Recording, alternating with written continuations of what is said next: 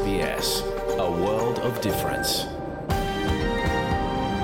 You're with SBS Croatian on mobile, online and on radio.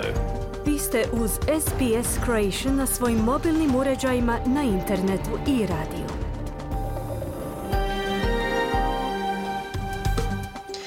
SBS odaje priznanje tradicionalnim vlasnicima zemlje s koje danas emitiramo program na hrvatskom jeziku. Ovim izražavamo poštovanje prema narodu Vurunđeri Voj Vurung, pripadnicima nacije Kulin i njihovim bivšim i sadašnjim starješinama. Također, odajemo priznanje tradicionalnim vlasnicima zemlje iz svih aboriđinskih naroda i naroda s otoka u Toresovom tjesnacu, na čijoj zemlji slušate program SBS-a na hrvatskom jeziku. Dobar dan u ponedjeljak 19. veljače u, 9, u 11 sati. Ja sam Ana Solomon i vodit ću vas kroz jednosatni pregled vijesti i aktualnih tema iz Australije, Hrvatske i ostatka svijeta. Naše teme danas su aktivno starenje i suvremeni koncept muškosti. Čućemo savjete stručnjaka što učiniti kako bi produljili život i treću dob proveli što zdraviji i aktivniji. Govorit ćemo o istraživanju koje otkriva da su Australci koji vjeruju u stereotipe o muškarcima češće nasilni prema svojim partnericama, ali da imaju više problema s mentalnim zdravljem. Pri ovih tema čućete vijesti. U Hrvatskoj se političke stranke pripremaju za izbore. Hrvatski i srbijanski predsjednik izmjenjuju poruke o kupusu i prvacima svijeta, a vaterpolisti, svjetski prvaci, nisu baš svjetski dočekani. Program počinjemo pregledom vijesti iz Australije i svijeta. Slušajte nas.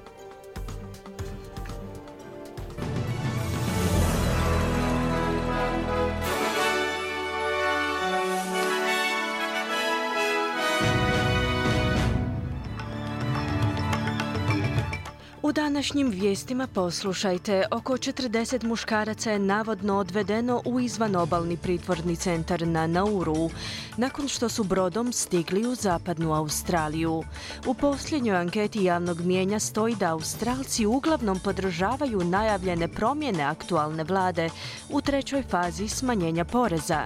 I druga najveća bolnica u Gazi potpuno van funkcije nakon jednotjedne izraelske opsade. Thank you.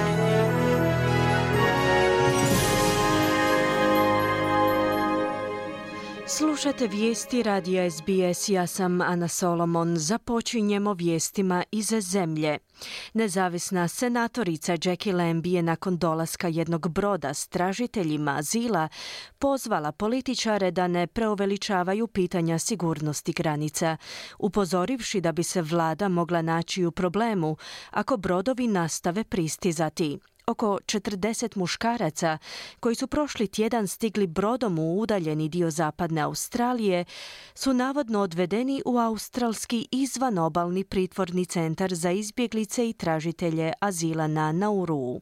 Došljaci, navodno iz Pakistana i Bangladeša, su otkriveni u blizini udaljene domorodačke zajednice, u blizini bivše zapadnoaustralske crkvene misije Beagle Bay.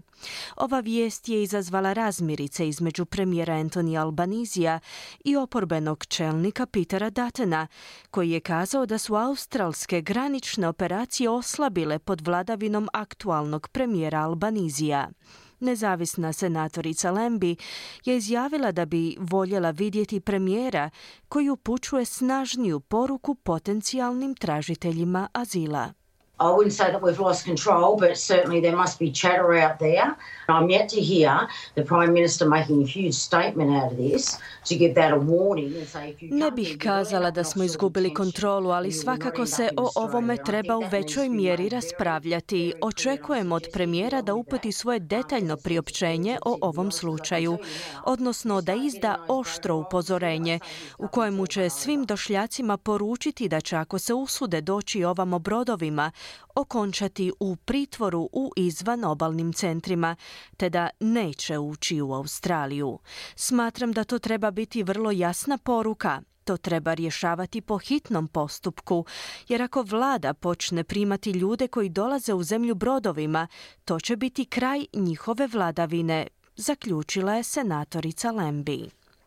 Nakon što je, kako smo ranije izvijestili, oko četrdesetak muškaraca stiglo brodom u zapadnu Australiju, zagovornici tražitelja azila su pozvali političare iz cijelog političkog spektra da ne politiziraju njihovu nevolju, Jana Favero, direktorica sustavnih promjena pri Centru za tražitelje azila, kaže da se prilikom politiziranja ovog problema zanemaruje humanost onih koji pokušavaju pronaći sigurnu luku u Australiji. We are really appealing to politicians to not politicize this issue, to focus on people. This is about people, it's not about politics. Apeliramo na političare da ne politiziraju ovo pitanje, odnosno da se usredotoče na ljude, budući da se ovdje radi o ljudima, a ne o politici. Postoje politike i zakoni koji jamče ljudima sigurnost prilikom bijega u drugu zemlju. Dakle, to nije nova vijest i ljudi će uvijek pribjegavati svim mogućim sredstvima ako su im životi u opasnosti, poručila je Favero. Slušate vijesti radija SBS, nastavljamo vijestima iz zemlje. U posljednjoj anketi javnog mijenja stoji da Australci uglavnom podržavaju najavljene promjene vlade na čelu s premijerom Antonijem Albanizijom u trećoj fazi smanjenja poreza. Na usprkos tome, ta politika do sada nije uspjela pridobiti veću potporu. Temeljem najavljenih promjena svi porezni obveznici bi trebali ostvariti smanjenje poreza, pri čemu će njih 84% imati veće koristi u odnosu na izvorni plan koalicije. Najnovija anketa Australian Financial Review Freshwater Strategy pokazuje da 44% ispitanika podržava nove promjene, usporedbi s 15% njih kojim se protive. Anketa također pokazuje da su laburisti stabilni i da su u vodstvu u odnosu na preferencijalni izbor između dvije vodeće stranke s 51 naprema 49%, dok je Anthony Albanizi u vodstvu nad Peterom Duttonom kao omiljeniji premijer s 42 naprema 38%. Oporbeni čelnik Peter Dutton je za program Today kanala 9 izjavio kako vjeruje da laburisti nisu dobili podršku nakon najave promjena u trećoj fazi smanjenja poreza, jer je Albanizi prekršio izborno obećanje kako bi ih oživotvorio. The prime minister's, you know, just flat out lied to the Australian people about tax cuts. Uh, when you point that out, people, you know, get that that's what happened. They don't like it. Premijer je upravo lagao australskom narodu o smanjenju poreza. Kada istaknete tu činjenicu, ljudi shvate da se upravo to dogodilo. Ne sviđa im se to i vjerojatno im se ne sviđa što vi to ističete.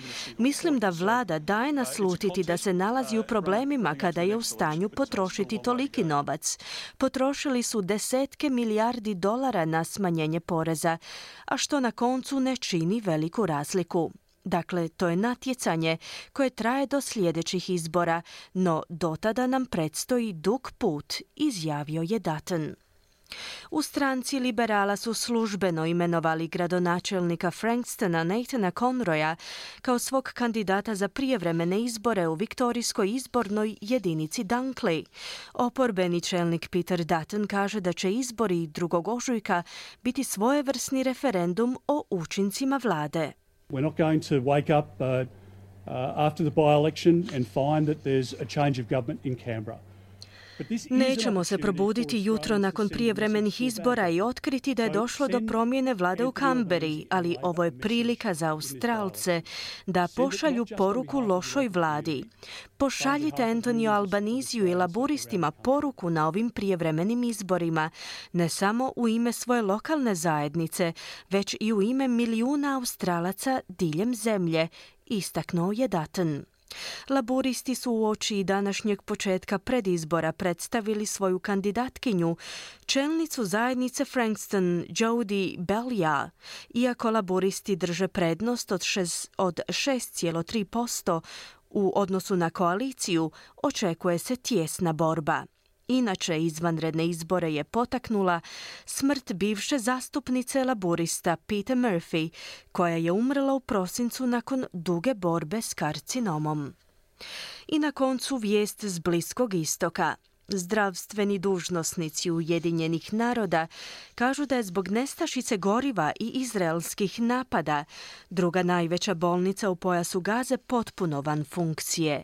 Glasnogovornik tamošnjeg ministarstva zdravstva kaže da bolnica Nasser u gradu na jugu Gaze, Kanjunisu, nema struju kao i da nema dovoljno osoblja za liječenje mnogobrojnih pacijenata koji se još uvijek nalaze u toj bolnici. Većina bolnica u Gazi je stavljena izvan pogona zbog borbi i nedostatka goriva, ostavljajući populaciju od 2,3 milijuna bez od 2,3 milijuna stanovnika bez odgovarajuće zdravstvene skrbi, dok palestinske zdravstvene vlasti kažu da je gotovo 29 tisuća ljudi ubijeno od Hamasovog napada na Izrael 7. listopada. Nakon što je jednotjedna opsada i racije izraelskih snaga u potrazi za militantima Hamasa zaustavila u pružanju pomoći pacijentima, iz svjetske zdravstvene organizacije su pozvali Izrael da dopusti njihovom osoblju pristup bolnici. Mirjana Špoljarić-Eger, predsjednica Međunarodnog odbora Crvenog križa, je pozvala na poštivanje međunarodnog humanitarnog prava. War is not a lawless space. You're not allowed to do everything you want in a war situation. You cannot win a war at all cost at the Rat nije prostor bezakonja, nije vam dopušteno činiti što vas je volja u ratnoj situaciji. Ne možete dobiti rat pod svaku cijenu, na račun civila. Ne možete dehumanizirati drugu stranu, naglašava Eger.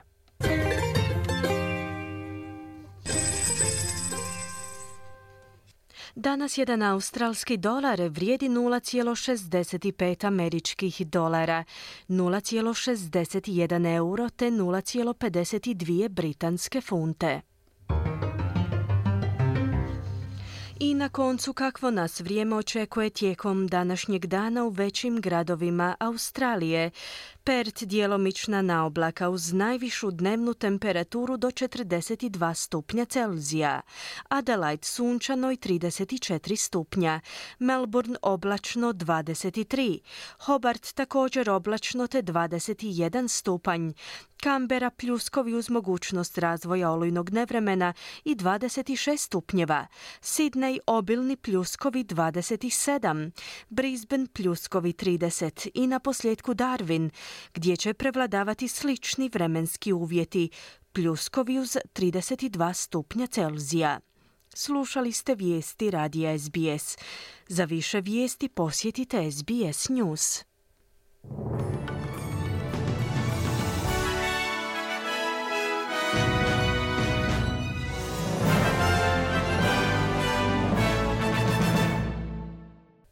Slušate SBS na hrvatskom. Ja sam Ana Solomon. Slijede vijesti iz Hrvatske. Nakon prosvjeda na Markovu trgu, oporba slaže kombinacije za predizborno koaliranje. Iz Mosta poručuju da su protuvladini prosvjedi pretvoreni u predizborni skup. Ministar zdravstva kaže da liječnici neće prosvjedovati. Aleksandar Vučić najavio da će Zoranu Milanoviću poslati glavicu kupusa.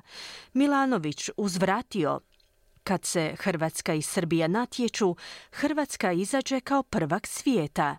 Više u izvješću Siniše Bogdanića iz Zagreba.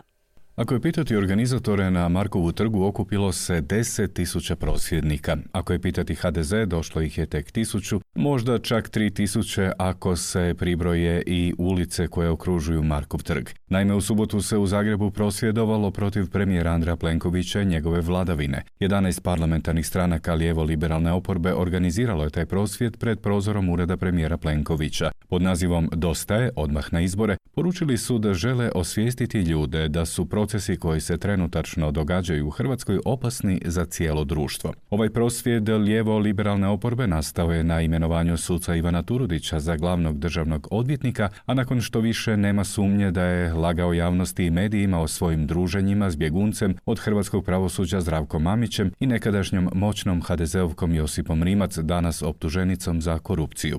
Sandra Benčić iz Možemo, Peđa Grbin iz SDP-a, Ivica Puljak iz Centra i Katarina Peović iz Radničke fronte s pozornice su poručili. Jelem dosta nepravde! Ali ljudi, nama ne mora biti tako. To nije zacementirano, to nije zadano, to se može promijeniti. Jer, mada su nam sve pokrali, nisu nam ukrali nadu da ova zemlja još uvijek može biti bolja. Kad su shvatili da ne mogu kupiti cijelu Hrvatsku, što su napravili? Ostatku Hrvatske su sa onim Lex AP-om pokušali zabraniti da govori i da misli. Ali neće uspjeti. I zato svi zajedno. A, P, odlazi! A, P, odlazi! Predlažem jednu radikalnu, ali nužnu mjeru. Predlažem da nakon izbora uvedemo zakon po kojem će se svaka stranka koja bude osuđena za korupciju i kriminal zabraniti i ukiniti. Pogledajte ljude oko sebe. Zamislite da svaki šesti čovjek nestane pored vas. Andrej Plenković je uspio napraviti ono što nije napravio Kuen Hedervari. Iseliti svakog šestog radno sposobnog stanovnika iz ove zemlje. Dakle, stranke koje su ustale iza ovog skupa su SDP, Možemo, Centar, IDS, HSS, Radnička fronta, Fokus, Socijaldemokrati, Reformisti, Glas i stranka s imenom i prezimenom. Premijer očekivano nije impresioniran, a kaže da nije ni zabrinut. Andrej Plenković. Dakle, način kako ja to mogu doživjeti, ovo je skup u biti radikalne ljevice, onih koji su već osam godina u oporbi i onih koji njih podržavaju. Koliko ih je bilo, ne znam, poruke su očito bilo, bile ponovno vulgarne, primitivne, koje su u biti plod tog Milanovićevog stila primitivizma, divljaštva koje je snizio kulturu političkog dijaloga kojeg je on pokrenuo prije više od četiri godine i sada baš svaka šuša misli da može svakoga vrijeđati najgrubljim diskvalifikacijama. Ako povezuju predsjednika Tuđmana i današnji HDZ i vladu e, koju ja vodim, meni je to drago. To mene čini ponosnim i to je dobro, jer to znači da je ovaj današnji e, lijevi politički skup, neka vrsta zagrijavanja za predizbore, pokazao kako imamo dvije političke Hrvatske. Još je jednom šef HDZ-a i premijer podsjetio kako je stranka Možemo u Saboru glasala protiv obuke ukrajinskih vojnika na hrvatskom teritoriju, pa je zaključio da to nije ta njegova Hrvatska, ani njegovo društvo. Moje društvo su ljudi koji rade. Moje društvo su radnici 3. maja. Moje društvo je Matica Hrvatska. Moje društvo su oni kojima je drago da je budući glavni državni odvjetnik rehabilitirao blaženoga kardinala Alojzija Stepinca. Moje društvo nije ova ekipa koja se tome protivi. Da kako uspjeh subotnjeg prosvjedovanja izazvao je gotovo euforično stanje među organizatorima, a novinari su zaključili da je oporba konačno ujedinjena. Znači li to da se stvara zajednička fronta za parlamentarne izbore? SDP-ov Grbin, Benčić iz Možemo i Davorko Vidović iz Socijaldemokrata. Ovo je skup koji prije svega pokazuje da je ljudima Hrvatske dosta. Mi razgovaramo sa SDP-om naravno o onom pitanju da idemo zajedno u onim jedinicama gdje to zaista ima sinergijski efekt. Ne, nismo razgovarali o velikoj koaliciji, dakle to nije, nije bilo niti na stolu. Dakle nije se o tome razgovaralo u zadnjih deset dana. To je ono što mi ponavljamo već nekoliko mjeseci. Formula je vrlo jednostavna. Zajednički izlazak na izbore sasvim sigurno znači odlazak HDZ-a na vlast. A hoće li se to dogoditi, to ne ovisi samo o nama, nego ovisi o svim drugima koji su bili danas na ovoj pozornici. Desne parlamentarne stranke nisu sudjelovale u ovom prosvjedu. Saborski zastupnik Mosta Nikola Grmoja kaže da su organizatori njihovim isključivanjem zapravo pogodovali HDZ-u. Lijeva opozicija možemo je inzistirala da se Most isključi iz organizacije tog prosvjeda i napravila od njega na nažalost lijevi predizborni skup, dakle nisu željeli da to bude jedan masovni prosvjed, antivladin prosvjed, a kao razlog su naveli to da se mi protivimo ilegalnim migracijama. Mi od svog stava nećemo odustati, taj stav štiti hrvatske zakone, hrvatsku granicu i biti sigurnost hrvatskih građana. Ministar zdravstva Vili Beroš nazvao je subotnji prosvjed 11 lijevih oporbenih stranaka neuspjelim i tragikomičnim. Izjavio je da je količina neznanja na njemu bila enormna, te dodao da misli da neće doći do štrajka koji su najavile liječničke udruge i organizacije.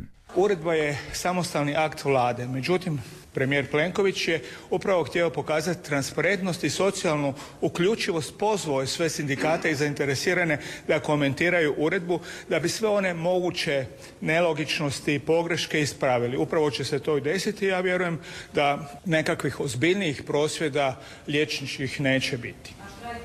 Upravo to, ni štrajka ni prosvjeda. Znači, štrajk je nekakva veća kategorija prosvjeda. Ako sam rekao da neće biti prosvjeda, onda se to odnosi tim više na štrajk. Kutinska tvornica mineralnih gnojiva Petrokemija ide u dokapitalizaciju, a država ostaje suvlasnik, potvrdio je to ministar gospodarstva Damir Habijan za HTV. Za početak ožujka odgođena je skupština, a dokapitalizaciju zazivaju turski investitori, što bi za državu značilo dodatni trošak od 70 milijuna eura. Načelni stav je da ćemo pratiti nadalje ulaganje, odnosno da ćemo ići zajedno u dokapitalizaciju, kazao je Habijan. Dodao je da ne bi toliko govorio o trošku koliko bi govorio što Petrokemija kao strateška kompanija znači za Republiku Hrvatsku, pogotovo imajući u vidu i ove zadnje događaje u Europi vezano za poljoprivredu. Okrenimo se Pantovčaku i predsjedniku Zoranu Milanoviću koji je, možemo to reći, prvi jasno artikulirao problem s imenovanjem suca Turudića za glavnog državnog odvjetnika. No puta Milanović je komentirao politiku srbijanskog predsjednika Aleksandra Vučića koji mu je odmah uzvratio. Ma Srbija sama ne zna šta hoće. Nikakav to hibridni rat nije. To je nekakva, nekakva kalja, nekakva pusara od politike u kojem deset godina vode politiku izrazito proeuropsku, onda vode izrazito prorusku, a a narod striže ušima i ide dalje. Nažalost tako je, tako da... Kupusarska politika odlična politika. Mi volimo kupus, volimo da jedemo, imamo vrhunski kupus u Futugu, u... pa dobro, ima još malo da sačeka kad dođe sezona futoškog kupusa, poslaćemo glavicu kupusa da vidi da je to jedna prava i vrhunska politika. Daj Bože da i one tako vode. Na ovo je pak Milanović odgovorio putem Facebooka, citiram, vidim da mi predsjednik Srbije kani poslati glavicu kupusa iz Futoga, kaže Vrhunskog. Ako se već želi natjecati i glavicama kupusa, dobrosusjedski mu mogu samo poželjeti puno sreće, jer Hrvatska ima varaždinsko i ogulinsko zelje, vrhunsko. A kako to obično bude kada Hrvatska i Srbija sudjeluju u natjecanju, vidjeli smo i na svjetskom prvenstvu u Waterpolu. Hrvatska izađe kao prvak svijeta. Citat završen. I tu ćemo stati za danas iz Zagreba za SBS Siniša Bogdanić. Hvala Siniši. Na redu su sportske vijesti. U Zagreb su se vratili svjetski prvaci u Waterpolu, no doček baš i nije bio svjetski. Dinamo nakon pobjede u prvoj utakmici 16. finala konferencijske lige jedva pobjedio Varaždin. Hajduk se mučio s Rudešom, a Rijeka i dalje niže pobjede. Osijek se polako budi. Jarni smijenjen s mjesta izbornika u 17 reprezentacije a Petković prijavljen disciplinskoj komisiji HNS-a, javlja Željko Kovačević. Hrvatska muška vaterpolska reprezentacija osvojila naslov svjetskog prvaka u Dohi, u finalu je savladala Italiju sa 15-13, nakon peteraca, kao i u polufinalu, ključnim za pobjedu se pokazala obrana Mate Anića, koji je u četvrtoj seriji zaustavio udarac Di Fluvija. Za Hrvatsku ovo treći naslov svjetskog prvaka nakon Melbourna 2007. i Budimpešte 2017. Usto ima jedno srebro te četiri bronce. Inače, finalni susret Hrvatske i Italije u Dohi protekao u neizvjesnoj izjednačenoj borbi od prve do posljednje sekunde. Nakon srebra na Europskom prvenstvu prije mjesec dana u Zagrebu, izabranici Ivice Tucka tako su na svjetskom prvenstvu u Dohi napravili korak dalje i stigli do zlata, a na ljeto ih očekuje najveći događaj ove godine Olimpijske igre u Parizu. Broncu osvojila Španjolska koja je u susretu za treće mjesto savladala Francusku sa 14-10 dan prije finala svjetskog prvenstva u Dohi, jednom od najmodernijih, najbogatijih gradova na svijetu, se osvjetli jedan od najvećih nebodera u bojama hrvatske zastave, u bojama hrvatske države, sa porukama sretno Hrvatska, sretno Barakude. To je nešto što je nevjerovatno, to je promocija države koja je nestvarna. Mi moramo biti ponosni na ovo što radimo, mi volimo našu državu, hrvatski grb, hrvatsku kapicu i to je najveće blagostanje. Volimo te ljude koji su došli, ima njih puno, puno koji bi naravno došli da je, ali to je neka druga tema. Poručuje Ivica Tucak, izbornik Hrvatske vaterpolske reprezentacije, komentirajući manji broj ljudi u zračnoj luci u Zagrebu i izostanak bilo kakvog organiziranog dočeka od strane Hrvatskog vaterpolskog saveza. Nakon slavlja u Savilji protiv Real Betisa sa 1-0 u prvom susretu play-off konferencijske lige, Dinamo je s istim rezultatom porazio i Varaždin u prvenstvu. Pobjednika je kao u Sevilji odlučio Bruno Petković iz kazanog udarca ovoga puta u 18. minuti. Varaždin je u 81. minuti imao kazani udarac, no Ivan Nevistić je obranio udarac Marka Dabre. Trener Modri Sergija Kirović. Očekivao sam tešku utakmicu, s obzirom da smo igrali prije tri dana u Sevilji, s obzirom na put, da smo imali jedan dan regeneraciju, to je jučer. Imali smo puno problema pred ovu utakmicu. Momci su na kraju opet stisli zube i uspjeli smo osvojiti važna tri boda. U spomenutoj europskoj utakmici kapetan Dinama Bruno Petković je u 75. minuti zabio jedini gol iz kazanog udarca. Uzratna utakmica se igra za sedam dana na Maksimirskom stadionu, a ukupni pobjednik izborit će plasman u osminu finala ovog natjecanja. Prije toga kapetan Petković je Roberta Jarnija nazvao klaunom, jer je Jarni tada još izbornik u 17 reprezentacije rekao da će navijati za Betis. Ekspresno ga je smijenila uprava HNS-a, a iz Splita je stigla prijava za Petkovića s kojom će se baviti disciplinska komisija. Osijek je porazio Goricu rezultatom 3-0 konačno pobjedivši nakon tri kola dok je Gorica upisala šesti poraz u nizu. Golove za domaćine zabili su Ramon Mjerez u 50. Petar Pušić u 63. i Ladislav Almaši u 72. Trener domaćina Zoran Zekić. Moram reći da sam uživao danas u igri svoje momčad i šta reći drugo nego da nam Bože što više ovakvih dana i naravno da ovo ponavljam u kontinuitetu jer to je jedini pravi put. Rijeka je na svojoj Rujevici savladala lokomotivu s čak 4-0. Bruno Bogojević je supaničku mrežu tresao u 9. i 31. minuti. Na 3-0 odličnim udarcem povećao Veldin Hođa u 86. dok je sve zaključeno golom Alena Grgića u 90. minuti. Rijeka je tako upisala petu prvenstvenu pobjedu u nizu. Trener Rijeke Željko Sopić. Sve u svemu tri boda i čvrsto stojimo na zemlji. Uz dosta mučenja nogometaši Hajduka su upisali pobjedu u Zagrebu u Krančevićovoj ulici s posljednje plasiranim Rudažom bilo je 2-0. Nakon što se oporavio od ozljeda u splitski sastav se vratio Marko Livaja koji je u 47. minuti pogodio za 1-0 dok je sve zaključio Leon Dajaku golom u 98. minuti. U prvoj utakmici 23. kola HNL-a Slaven Belupo i Istra su u Koprivnici igrali 1-1. Goste u prednost doveo Dario Marišić u 38. a poravno je Ivan Lepinjica u 54. Vodi Rijeka na prvenstvenoj ljestvici ispred Hajduka s dva i Dinama za šest bodova prednosti. Slijedi Osijek, Lokomotiva, Gorica, Slaven Belupov, Varaždin, Istra i Rudeš. Šporski pozdrav iz Hrvatske za SBS radio Željko Kovačević. Hvala Željku i toliko za danas u vijestima. Ostanite i dalje uz program SBS-a na hrvatskom jeziku. U nastavku govorimo o dvije teme kakvu vrstu aktivnosti stručnjaci preporučuju ženama kako bi produljile svoj životni vijek i treću dob provele u zdravlju i dobrom raspoloženju, te što znači biti muško u današnjem svijetu. Slušajte nas. Vi ste uz SBS na hrvatskom jeziku, ja sam Ana Solomon. U današnjem društvu gdje se očekivano trajanje života produljuje, Aktivno starenje postaje ključna komponenta očuvanja zdravlja i životne radosti u trećoj životnoj dobi. Svjetska zdravstvena organizacija naglašava važnost optimizacije prilika za zdrav život, sigurnost i socijalnu uključenost kako bi se unaprijedio životni standard starijih osoba.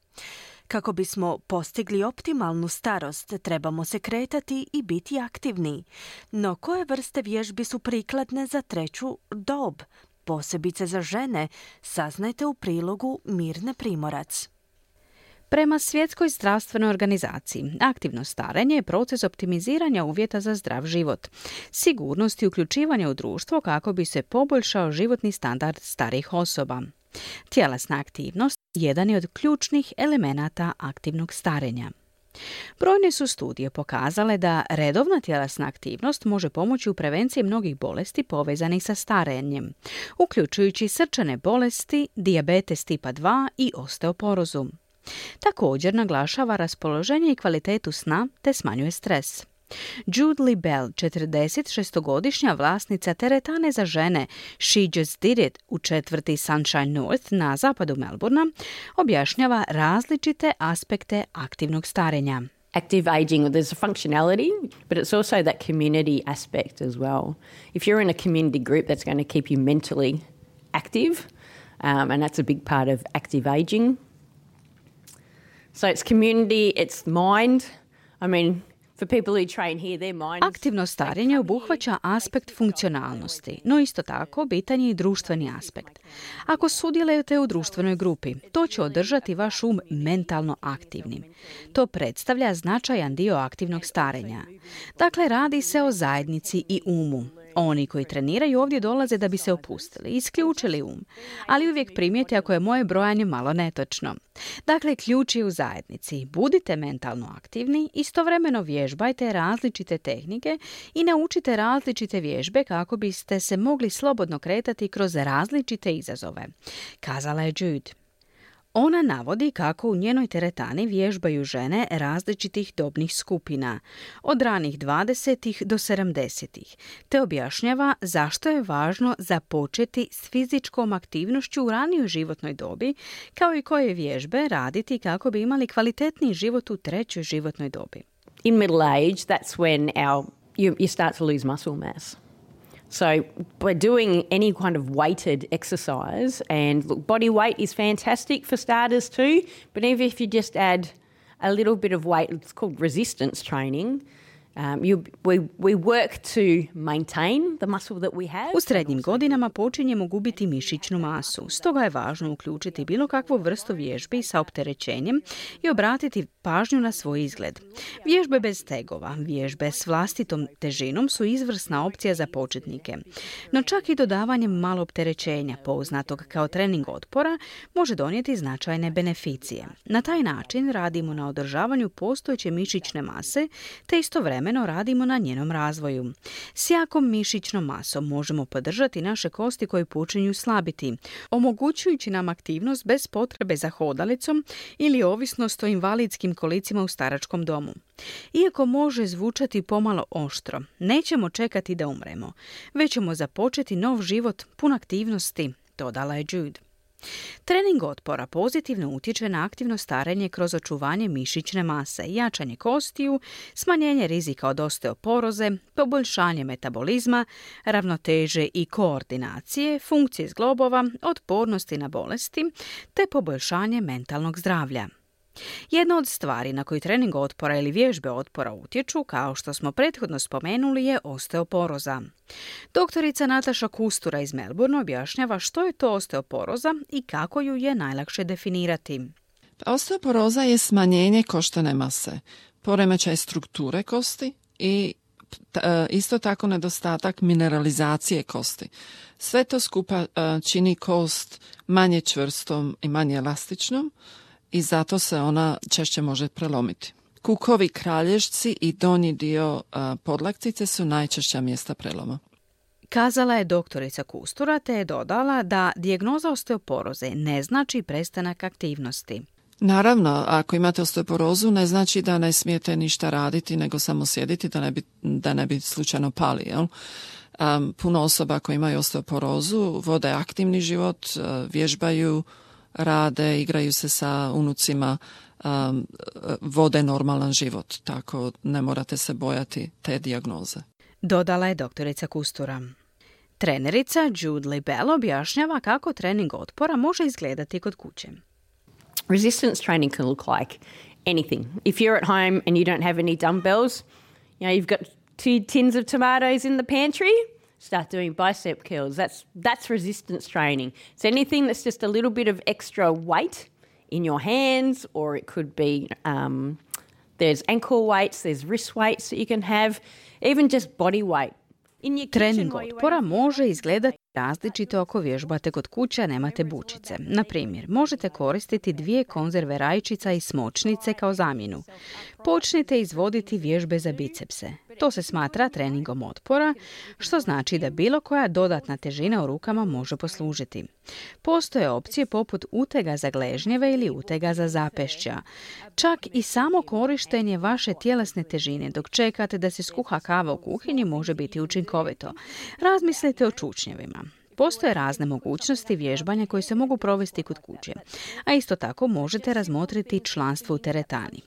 Važno je napomenuti da trening otpora ne mora nužno podrazumijevati odlazak u veliku komercijalnu teretanu i izvođenje složenih vježbi poput čučnjeva ili mrtvog dizanja. Male promjene i jednostavne vježbe također imaju svoju važnost. Razmislite o funkcionalnosti svojeg tijela i o tome što želite održavati u budućnosti, dodala je Jude. Jedna od najvećih prepreka u trećoj životnoj dobi koja sprečava ljude da se kreću je fizičko ograničenje ili kronične zdravstvene tegobe. Starije osobe često se suočavaju s različitim zdravstvenim izazovima poput bolova u zglobovima, smanjene pokretljivosti, osteoartritisa ili drugih kroničnih bolesti koje mogu otežati redovitu tjelesnu aktivnost. Osim toga, strah od pada ili osjeta može značajno utjecati na mobilnost starijih osoba. Prethodni padovi ili opća nesigurnost u vlastite fizičke sposobnosti mogu dovesti do smanjenja vježbanja i kretanja, stvarajući začarani krug sa dodatnim smanjenjem snage i ravnoteže. Socijalni čimbenici također igraju ulogu. Usamljenost, nedostatak podrške ili socijalne interakcije može demotivirati starije osobe da ostanu aktivne. Nedostatak prilagođenih prostora, infrastrukture kao i nedostatak svijesti o važnosti tjelesne aktivnosti u trećoj dobi također mogu biti prepreke. U cilju prevladavanja tih prepreka, Jude navodi da je važno pružiti prilagođene programe vježbanja, educirati starije osobe o važnosti održavanja tjelesne aktivnosti i poticati sigurno okruženje za vježbanje, te pružati emocionalnu podršku i motivaciju. Uvođenje zajedničkih aktivnosti i socijalnih programa također može potaknuti starije osobe da ostanu aktivne i društveno uključene. Only this week had a, a 35-year-old contact me and said, I've seen what's happened to my grandmother. She can't bend down to pick things up anymore. I don't want to be like that. And then we've got other women who want to be able to, once they retire, they want to be able to go out and do things. They don't want to Ovog tjedna me kontaktirala jedna 35-godišnjakinja i rekla mi je da je vidjela što se dogodilo njenoj baki. Više se ne može sagnuti da pokupi bilo što spoda. Ne želim završiti tako, rekla je. Imamo i druge žene koje žele biti aktivne. Kada se jednom umirove, žele moći izlaziti i biti aktivne. Ne žele stati. Dakle, kada razmišljamo o starenju, ako sada ostanemo aktivni, bit ćemo aktivni i kasnije. Nastavit ćemo s tom praksom. Na posljedku je kazala Jude Libel, vlasnica i osobna trenerica u teretani za žene She Just Did It. Bila je to Mirna Primorac. Vrijeme je za kratki glazbeni predah, a nakon toga program nastavljamo analizom koncepta muškosti u suvremenom svijetu. Ostanite uz program Radija SBS na hrvatskom jeziku. Slušate SBS na hrvatskom jeziku. Moje ime je Ana Solomon. Temeljem rezultata posljednjeg istraživanja provedenog na uzorku od više od 3500 Australaca, gotovo četvrtina muškaraca vjeruje u ideale muškosti, koji naglašavaju snagu, agresiju i hiperseksualnost. Rezultati istraživanja, kojeg su naručili u jezuitskoj socijalnoj službi, su također otkrili da su muškarci koji se u potpunosti slažu s ovim stereotipima vjerojatnije bili nasilni ili neprijateljski raspoloženi prema ženama, ali i da imaju lošije mentalno zdravlje u odnosu na druge ispitanike. Prilog Edvine Ginan. Pop tried to protect us with wrestling. He said if we were the toughest, the strongest, nothing had ever hurt us. I believed him. Upravo ste čuli Hrvača Kevina von Erika kojeg glumi Zac Efron u filmu Željezna kanđa.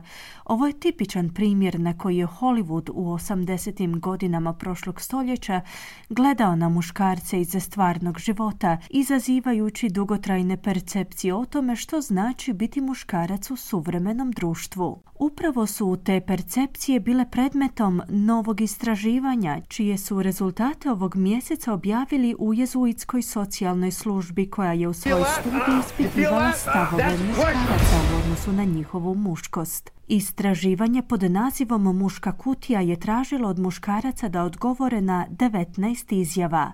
Michael Flood, istraživač s tehnološkog sveučilišta Queensland, koji je pridonio ovom istraživanju, je pokušao pojasniti značenje ove fraze. The man box is a term for a set of traditional or stereotypical expectations about being a man. Muška kutija je izraz za skup tradicionalnih ili stereotipnih očekivanja od suvremenog muškarca, koji kažu da dječaci i muškarci uvijek trebaju biti čvrsti, agresivni, spremni na rizik, heteroseksualni, emocionalno neizražajni i dominantni, kazao je Flod. Istraživači su putem interneta ispitali više od 3500 muškaraca u dobi između 18 i 45 godina diljem Australije, otkrivši da se u prosjeku 36% muškaraca našlo pod društvenim pritiskom da slijede pravila muške kutije. 24% ispitanika se osobno složilo sa spomenutim pravilima, što znači da ih je otprilike troje od četvero muškaraca odbacilo. Slična istraživanja su provedena 2018. i 2020. godine. Michael Flood kaže da izvješće sadrži dobre, ali i loše vijesti. There's been so there've been some changes in perceived norms of self-sufficiency that men shouldn't ask for help, men should be stoic, Došlo je do nekih promjena u percipiranim normama samodostatnosti prema kojima muškarci ne bi trebali tražiti pomoć, odnosno od njih se očekuje da budu stojici. Došlo je do promjena u percipiranim normama o tome da muškarci u svakom trenutku znaju gdje se nalaze njihove partnerice. No s druge pak strane nije uočeno puno promjena u primjerice normama u odnosu na mušku agresiju ili normama koje nalažu pribjegavanje nasilju u potrazi za poštovanjem u slučaju kada je to potrebno, pojašnjava Flood. Istraživanje pokazuje da se 22% muškaraca u dobi od 31 do 45 godina i 11% mlađih muškaraca složilo da bi muškarci trebali pribjegavati nasilju u slučaju potrebe u potrazi za poštovanjem od svojih partnerica. 24% odnosno 20% ispitanika smatra da bi muškarac trebao imati konačnu riječ u donošenju odluka u braku ili u vezi, dok se 35% svih muškaraca složilo da postoji percepcija da bi, citiramo, pravi muškarac trebao imati što više seksualnih partnerica. Michael Flood je izjavio sljedeće. The final bit of bad news is that young men's endorsement of that model of rigid sexist masculinity hasn't changed much in five years. Posljednja loša vijest je da se prihvaćanje tog modela nemilosrdne seksističke muškosti kod mladih muškaraca nije uvelike promijenilo u posljednjih pet godina, izjavio je Flood. Istraživanje je također otkrilo korelaciju između spomenutih uvjerenja i ponašanja muškaraca. Kod onih koji su se u najvećoj mjeri slagali s pravilima muške kutije je uočena osam puta veća vjerojatnost da su počinili seksualno nasilje nad partnerom u odnosu na one koji su se u najmanjoj mjeri slagali s izjavama u sklopu istraživanja kao i pet puta veću vjerojatnost da su bili fizički nasilni sprem svojih partnerica. Kod tih muškaraca je također uočena osam puta veća vjerojatnost od čestih primisli o samoubojstvu, kao i dvostruko veća vjerojatnost od prekomjerne konzumacije alkohola. Predsjednica organizacije Respect Victoria, Kate Fitzgibbon, je kazala da rezultati pokazuju korelaciju između štetnih stereotipa i počinjenja nasilja. The report really reinforces that harmful societal ideas about what it means to be a man ovo izvješće doista potvrđuje da štetne društvene ideje o percepciji muškaraca mogu potaknuti nasilje nad ženama, kao i da slijeđenje tih zastarjelih stereotipa o rodnoj pripadnosti šteti svima. Jasno nam se daje do znanja da se hitno trebamo uhvatiti u koštac s tim problemom, zaključila je Fitzgibbon. Philip Ripper je izvršni direktor No to Violence, vrhovnog tijela za organizacije koje rade s muškarcima koji pribjegavaju nasilju u obitelji. Evo na koji način je on prokomentirao rezultate istraživanja. Not all disrespect of women ends in family violence, but all family violence starts with the disrespect for women. Ne završava svako nepoštivanje žena nasiljem u obitelji. Ipak svako nasilje u obitelji počinje s nepoštivanjem žena. Istraživanje stavlja fokus tamo gdje je to potrebno, na muškarce i njihovu muškost.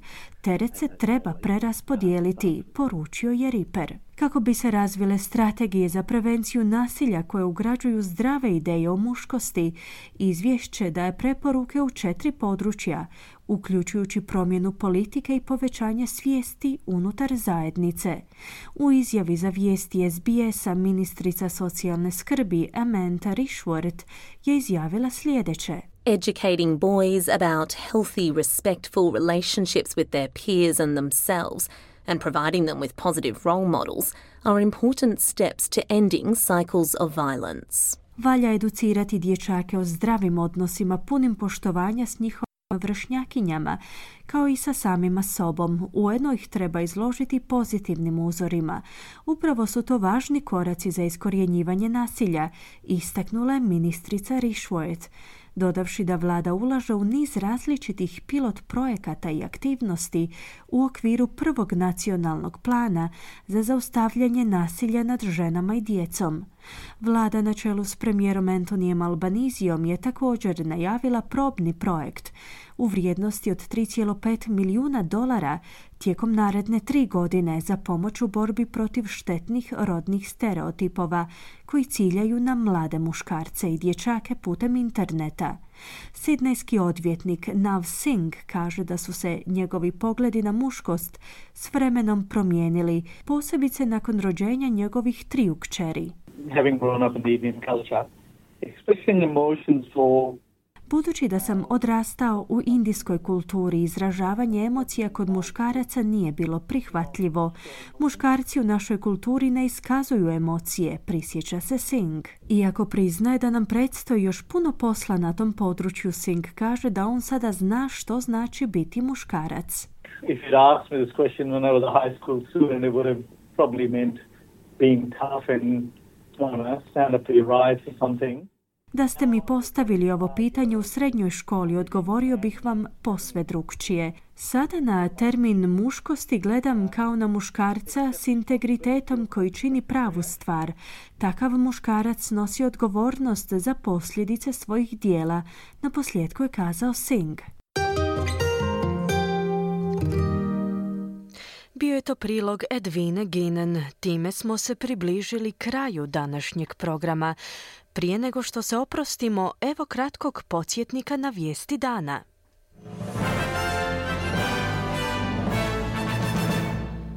Oko 40 muškaraca je navodno odvedeno u izvanobalni pritvorni centar na Nauru nakon što su brodom stigli u zapadnu Australiju. Političari upozoravaju da bi situacija mogla prerasti u ozbiljan problem ako dođe do nastavka dolaska tražitelja azila u zemlju ilegalnim putevima. U posljednjoj anketi javnog mijenja stoji da Australci uglavnom podržavaju najavljene promjene aktualne vlade u trećoj fazi smanjenja poreza, no usprkos tome ta politika do sada nije uspjela pridobiti veću potporu. Zdravstveni dužnosnici Ujedinjenih naroda kažu da je zbog nestašice goriva i izraelskih napada druga najveća bolnica u pojasu Gaze potpuno van funkcije. I u Hrvatskoj se političke stranke pripremaju za izbore. Hrvatski i srbijanski predsjednik izmjenjuju poruke o kupusu i prvacima svijeta, a vaterpolisti svjetski prvaci nisu baš svjetski dočekani.